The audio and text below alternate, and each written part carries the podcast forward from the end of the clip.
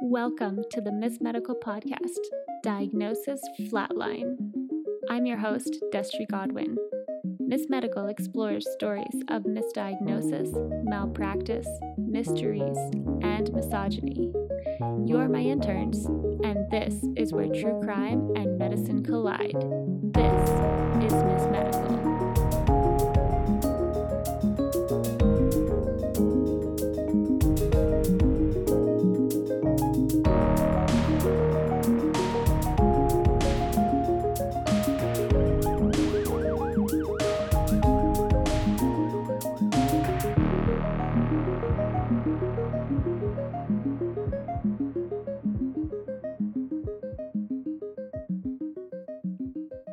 Hi, interns, and welcome back to Miss Medical. Today we are joined by a special guest, Jason Chamberlain, Hi, everyone. who you may or may not know is responsible actually for all of the music here on Miss Medical. So he's going to be providing some feedback to our story and asking some questions along the way that you might have in your mind, but you're not able to ask while you're listening. For today's story, we need to travel to South Carolina, USA, where we meet Casey Ward. Back in 2018, Casey was 29 years old and she kept busy by chasing down her dreams. While many 29 year olds might be just starting to make headway on their adult goals, Casey had already accomplished many of hers. She was a paramedic in the Charleston area and was happily married to her husband, Larry, who was also a paramedic. They had one child together with plans to continue growing their family. That same year, Casey experienced a sharp pain in her upper abdomen. Being a paramedic and having a medical background, she didn't waste any time and went straight to the local emergency room to have the pain assessed. After listening to her symptoms and concerns, the doctor told Casey it was likely just constipation and she shouldn't worry. But this didn't really ease Casey's concerns. After she was discharged, she kept going over the diagnosis in her mind, but it just didn't seem to fit. She was well aware of the symptoms of constipation and where that type of pain would typically be in your abdomen, and she felt confident that it just wasn't the right diagnosis. Hmm. Ultimately, though, Casey carried on pushing through her day to day life. The pain would come and go at times, and she ultimately ended up visiting several doctors over the next few months about it. And this time, she got a new diagnosis a bad gallbladder. Isn't that specifically a pain that's on one side of your body? Yeah, generally speaking, it definitely would be. For those who want a quick medical lesson, the gallbladder is basically like a little change purse for bile. Your liver is constantly producing bile and kind of tucks it away into the gallbladder for safekeeping. When you eat, your stomach releases a hormone that causes the muscles around the gallbladder to contract, which forces out that bile, which then goes down a bile water slide and ends up in your small intestine. And the purpose of bile is to help you digest fats. To your point, this cute little pear shaped organ is actually tucked up underneath of your liver in the upper right part of your abdomen. So you would definitely expect to feel that pain if you had a bad gallbladder, specifically on your right side. Casey had several tests run over these months of appointments, but none of them could seem to definitively identify what was specifically wrong with the gallbladder. But that didn't sway the confidence in the diagnosis, and Casey was consistently told that it really was just a bad gallbladder. Since they couldn't say exactly what was bad about it, they decided the best course of action would probably be to just remove it. That seems like a straightforward plan, and it's often the course of treatment for gallbladder issues. But this one came with a hitch. Oh, pray tell. Casey was pregnant with her second child now, so they wouldn't be able to perform surgery until after the baby was born. We all know pregnancies last nine months, but for Casey, it felt like an eternity. Her pain got exponentially worse as the time ticked on. Combined with the normal aches and pains of pregnancy, Casey quickly reached a point where she couldn't physically function anymore without extreme pain. She rarely left her house as walking was intensely painful, and she reached a point where even deep breathing was painful. She begged doctors to perform the gallbladder surgery, even though realistically she knew that that was in vain as long as she was still pregnant. The doctors assured her that the surgery would be the top priority as soon as the baby was delivered. I thought gallbladders had like attacks as opposed to just constant ongoing pain. That definitely is more common with a gallbladder where you would have episodes of pain. And I think that might be part of why Casey wasn't sure that this was actually the right diagnosis for her um, because this pain seemed to just be constant and consistently intensifying rather than being, uh, I guess, episodic in having pain here and then there and then having periods of relief in between. Is it infected? Is that the idea behind a gallbladder attack? It really kind of depends on what's causing the issue. There's a lot of things that can go wrong in a gallbladder, but in Casey's case, they really couldn't actually narrow anything down. So they couldn't tell her if it was uh, an issue with infection or if there was backup or stones or mm. um, some kind of structural issue within the gallbladder to even know what the problem was. Oh, that sucks. For the most part, the doctors kept their word. Once Casey delivered baby Layton, she was given some time to recover, and her surgery date was booked for eight weeks after her delivery. Casey had hoped that the pain would ease up a bit without the added strain on her body of being pregnant, but it didn't actually bring any relief at all. She gritted her teeth and carried on, and the countdown to her surgery date was always on the forefront of her mind. And she almost made it. She was only two days away from her surgery date when she was overwhelmed with pain. She went to the ER and told them she absolutely could not wait even two more days. She had endured months of this relentless pain that had overshadowed her entire pregnancy and newborn bonding time, and she had reached her breaking point. Her advocating earned her an ultrasound, and the results left the doctors stunned. Oh man. Why didn't they just do an ultrasound before?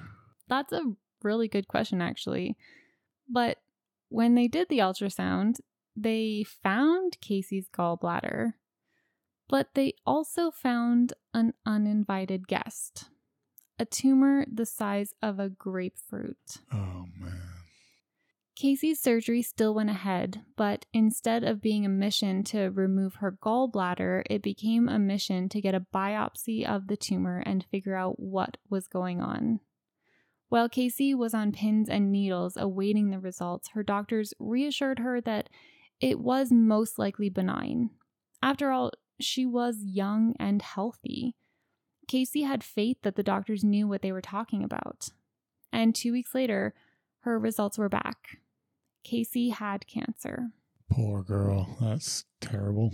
The cancer had originated in her bile duct, which, if you recall, is the system that would connect the gallbladder to the liver and the small intestine. The technical term for this cancer is cholangiocarcinoma, which basically encompasses almost all bile duct cancers where the cells that are involved are gland cells. It is possible to have other types of gallbladder cancer, such as small cell, sarcoma, or lymphoma, but these are pretty exceptionally rare. According to cancer.org, only about 8,000 people in the US per year are diagnosed with bile duct cancers, and it's usually diagnosed in older people. The average age of diagnosis is 71. In Casey's case, the cancer was no longer just contained to her bile duct, it had spread to her leg and her lung. To really understand how devastating this was to Casey, the average five year survival rate for distant metastasis is a shocking 2%. Her medical team knew all of this, though. They told Casey she had anywhere from one day to six months to live. How does that even happen? How do you get pain that severe and it's just decided that it's one thing and it's just left and left and left?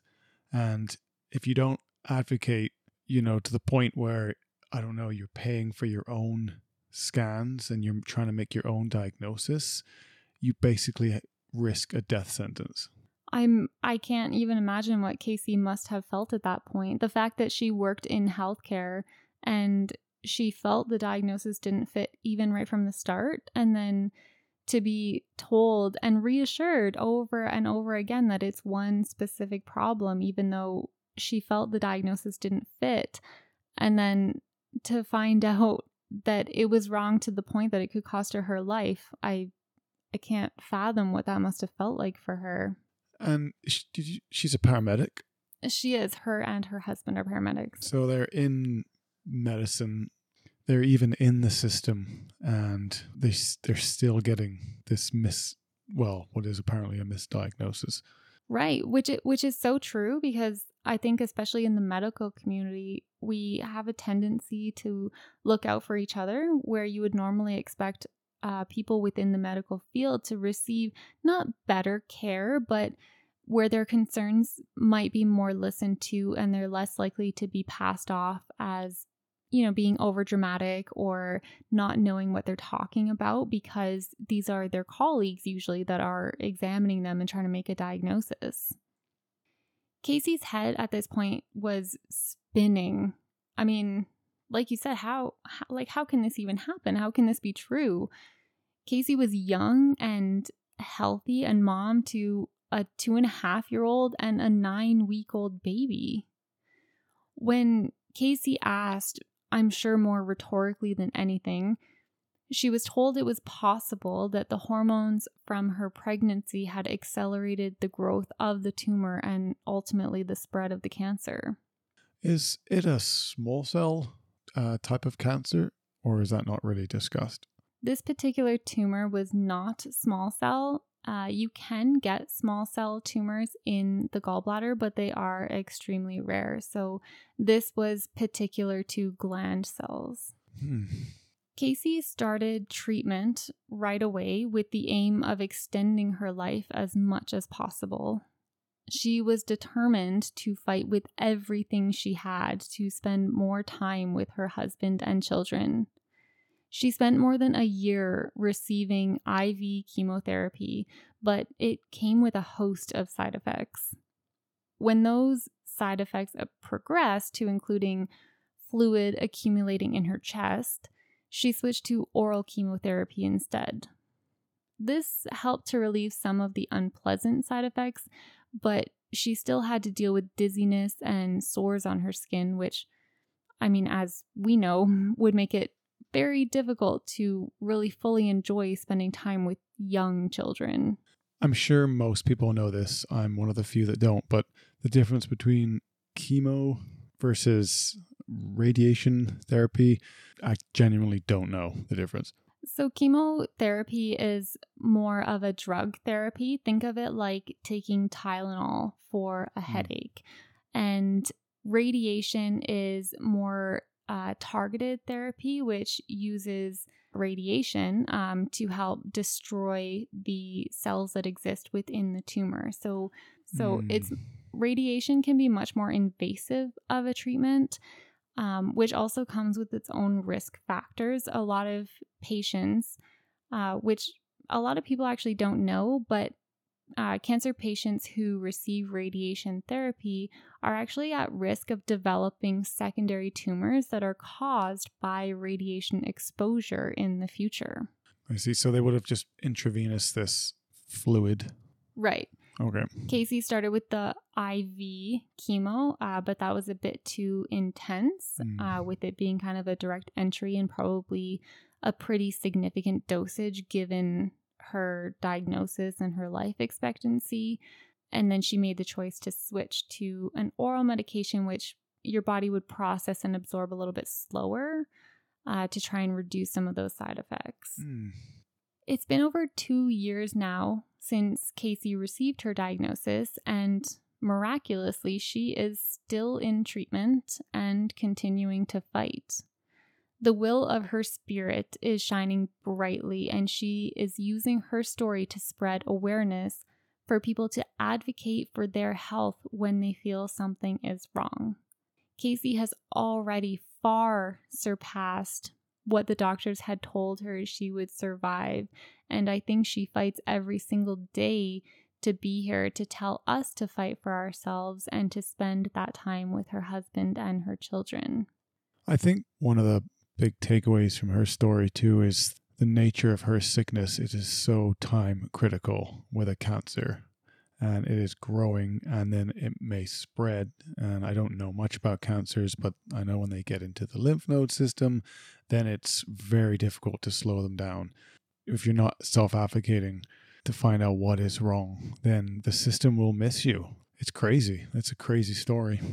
Yeah. And you you definitely see it here with Casey. Like even doing her best to, try and advocate for herself and going back to doctors and back to emergency rooms saying that she was still having this pain and to still be misdiagnosed so many times, it becomes a bit of a problem in medicine that is quite well known where as soon as an initial diagnosis is made, follow up doctors are more likely to just try to reconfirm the original diagnosis than to go against what their colleague has said and to run further testing trying trying to find a differential diagnosis. Yeah, I can see that for sure.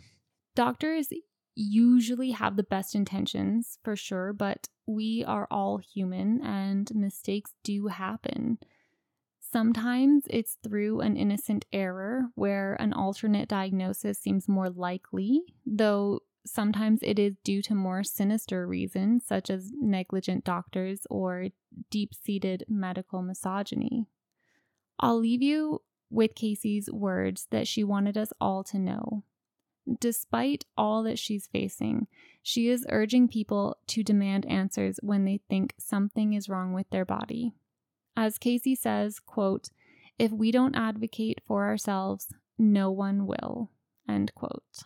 It's amazing. This is very hits very close to home. And my grandpa, who was a firecracker of a man, very like outgoing, full of life, just radiant. And even into his 70s, he was still going to the gym, still going for his morning walks, did pretty much everything right. And um, he started getting pain in his in his stomach and went to his doctor and doctor kind of said it might be gas or it could be constipation. And this went on for months.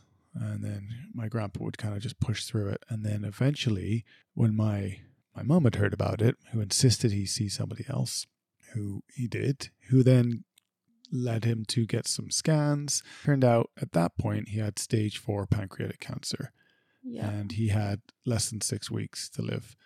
He didn't know to self advocate for himself, and he didn't really talk about it with us, and none of us really knew what was going on. And that basically shortened his life. He had less than a year, and he was gone. And I think, especially with your grandpa being like having an immigrant background where you know he had such a different experience growing up than what what we have had or what many people that are, mm. you know, native to North America have had where he probably didn't even know in a way that that you really need to advocate for yourself mm-hmm. because we really tout that like healthcare especially in North America is so advanced and it's so you know we really look out for the best interest of the health of people but at the end of the day it's really up to the individual person to go to bat for yourself and mm. even to the point sometimes of getting in arguments to get yourself heard and have yourself taken seriously. And there's such a gap to, uh, and I've personally experienced this between very basic fundamental scans like an ultrasound, which is quick and cheap and very little wait time, to something like uh, an MRI, where I can't speak for different uh, states in in America, but I know in Canada, pre-COVID, you're looking at nine months to a year wait. Post-COVID, you're a year and a half to two year wait for an MRI, possibly one of the most important scans you'll ever have by the time you're at that point in Mhm. trying to find a diagnosis. Yeah. I I really do think that if people have something that's ongoing, that's very chronic for them, that's not something to be ignored and Mhm. it's almost too easy to get comfortable with just that that's just how it always is, right? Like, oh, I always have this pain in my abdomen or I've always kind of had this issue. It's just kind of been a little bit worse lately. And it's really easy to think that that's kind of your norm and you almost downplay it in the medical field where you might see your family doctor about it, but you don't advocate as hard as you probably should. Mhm. Where if it was a sudden acute pain where you were going to the emergency room, ranking your pain as a 10 out of 10, and you're in that environment where they can order a CT or an MRI straight away, you can have it done the same day in the Mm. hospital.